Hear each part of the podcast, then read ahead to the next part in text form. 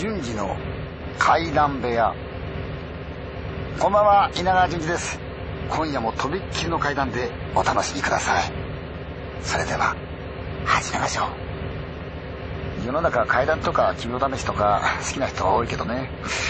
好奇心だけで心霊スポットなんかに行って肝試しするとかそれでやめた方がいいな。本当。ああいうのはね興味本位でやっちゃいけない、ね、私からかい半分で心霊スポットに行ってね痛い目に遭った人たくさん知ってるんですよ。今から話すのは私の知り合いの体験談なんだけどそいつのことは仮に佐藤ってしときましょう。その佐藤が20年前地方の大学生だった時に肝試しで恐ろしい目に遭ったって話。事の発端は夏の晩佐藤が仲間3人とお決まりのこの怪談話をしてて話の流れで肝試しようってことになったんだな。そいつら肝試しの場所に選んだのは地元で割と知られた心霊スポットでね相原病院っていう大きな病院。心霊スポットになってるくらいだからもちろん現役の病院じゃない。今でこそ建物は取り壊されて跡地に大型スーパーが建ってるらしいけど佐藤が大学生だった当時は病院がよそに移転した後も建物は取り壊されずに放っておかれてそのまま廃墟みたいになってたんだ。病院跡に廃墟とくれば何かが出てくるってね噂が立つのは避けられないだろうけど佐藤たち4人はそこが肝試しに格好の場所だと思って夜中に連れ立って出かけたんだ。その日は曇り外には星一つなかったんだ。全員懐中電灯を持って敷地を囲んでる鉄条網を乗り越えて病院の中へ入っていった。最初は4人でもってワイワイ言いながら病院の建物の中をうろうろ歩き回ってたんだな。そのうち階段を見つけたんでとりあえず屋上に上がろうって誰かが言い出してね。階段をみんなで上がっていったんだってさ。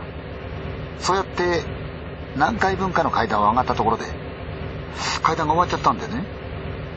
佐藤はそこのフロアが最上階かなと思って何か回数が分かる手がかりはないかと思って壁を懐中電灯で照らしたんだ。そしたらうっすらと7って数字が見えたんだな。この建物は7階建てなんだなと思って仲間と一緒ではどうしても屋上に行きたいって言い張るもんだから全員7階のどっかにあるはずのその屋上へ通じる階段探しに行ったんだ探すといっても総合病院だけあってねこれワンフロアが広い。廊下が建物の中心を貫いててその両側に部屋がずらーっと並んでる。診察室とか入院患者のための病室なんだろうけど部屋の中には埃まみれのベッドとか意味不明な機械が置き去りにされててね。見てるとなんか薄気味悪い。それで最初のうちはみんな面白がってあちこち探検してたんだな。ところがどれだけ探しても屋上へ通じる階段が見つからないんだ。そのうちみんな無口になって重苦しい雰囲気になってきちゃった。それに追い打ちをかけるように佐藤以外の仲間が気分が悪いとか頭が痛いとか言い始めちゃった。やっぱりここはなんかいるんだよな。なんて冗談半分本気半分で言いながら建物から出ることにしたんだな。ところがいざ階段に戻ろうとしたら立原ってやつがいきなり立ち止まってねそのまんま一歩も動かなくなっちゃった。佐藤たちが「どうしたんだよ」って聞いても立原顔を真っ青にして何にもない空間をじーっと見ながら震えてる。それも手が手がつぶやきながらね。全員狐につままれたみたいな気分で「なんだよ」って立原に聞いたわけ。そしたら今空中に人の手みたいなものが見えた。って立原が言うんだ。立原が言うには空中に白い手が浮かんでて立原を手招きしたらしいんだな。その時佐藤は空気が焦げ臭いのに気がついたんだ。何かなと思って何気なく振り返ると廊下の奥が光が差し込んだみたいにボーッと明るい。何だろうと思ってね。光がどっから来てんのか。4人で固まって調べに行ったんだ。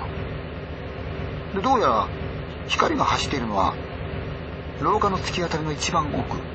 その部屋らしいことが分かった。4人はその部屋の前に行って佐藤が代表してドアガッと開けたんだな。すると驚いたことにその部屋の中一面火に包まれたんだ。佐藤はとっさにこの病院をねぐらにしている不老者が死の不始末をしたんだと思ったんだ。でもさっき部屋を見て回った時には燃えそうなものが落ちてた記憶なんか全くない。妙だなと思った。その時いきなり部屋を焦がしている炎が激しくなってバチバチバチバチバチバチバチものすごい音を立てたんだ佐藤たち4人は火に巻かれると思ってそこから一目散逃げ出したの。ほとんど俺パニック状態でね、えー、これが落ちるように階段を駆け下りたんだ。佐藤たちは建物の外に転げるように飛び出してそのまま地面に船毛みたいにピューッ座り込んじゃった。それから少しだけ落ち着いてくると自分たちのいた最上階から火が出てるのか下から見えないかと思って建物を見上げたんだってさ。ところがね外から見た限りでは建物から火が出ている様子はみじんもなかったんだってさ。その時になってみんな立原の姿がないことに気づいたんだ。立原がいつからいなくなったのか考えようとしたんだけどみんな夢中で階段降りてたから立原がいついなくなったのかわからない。なんて情けないありさまでね。生徒たちはなんとなく建物の中に入りたくなかったから入り口から「ああ立原立原!」何度も呼んだんだ。でもどれだけ呼んでも立原から返事がない。そのうちみんな本気で心配になってきたんだ。立原がどっかで転んで捻挫でもして動けないんじゃないかおそばきながら気づいたわけね。それでやっぱ探しに行こうってことになって再び建物の中に入った。今度は3人がバラバラにならないように固まって今しがた落ちてきたばかりの階段を立原の名前呼びながら上がってったんだ。そしたらなんと佐藤たち屋上に出ちゃったんだって。さっきは最上階は7階で終わってた。フロア中を探しても屋上に出る階段見つからなかったのにね。佐藤たちは首をひねりながらとにかく火事を発見した7階に降りることにしたんだ。ところが降りた下の階で偶然懐中電灯で照らし出された壁には6って回数が書いてあるんだ。さっきは7階が最上階だったのに。今度は6階が最上階なんだな。そんなバカな話あるわけがない。この建物は最上階が一部だけ7階になってるかなっていうことも考えられたけど同じ階段を使って上がってきたんだからそれはありえない。結局全員訳が分からなくなって黙り込んじゃった。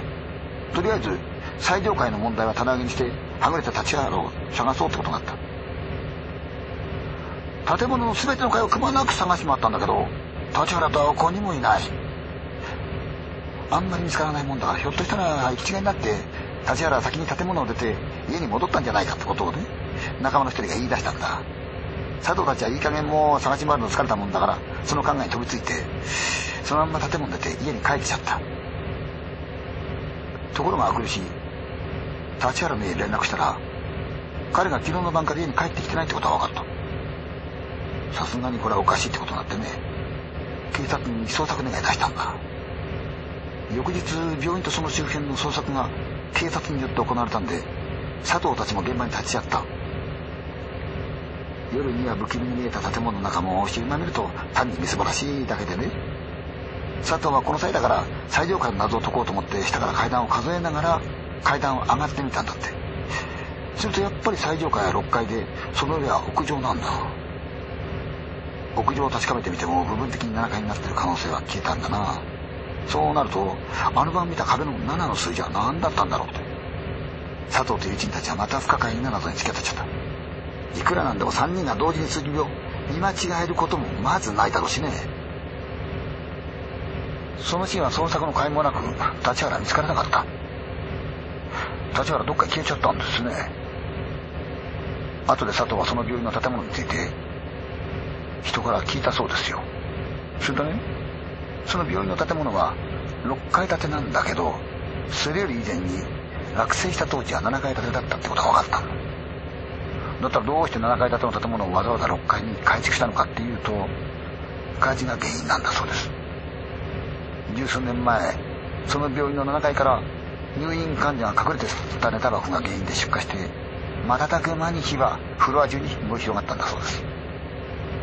結局消火が間に合わず7階は全焼逃げ遅れた7階の入院患者全員が焼け死んじゃった。消えた立原だけど20年以上経った今も消息は全くつかめていないんだって。立原は手招きする白い手にどっかに連れて行かれたのかなってこの話を聞かせてくれた佐藤は言ってましたよ。これで分かったと思うけどさ。安易な気持ちで心霊スポットなんかに行くとろくな目に遭わないよ。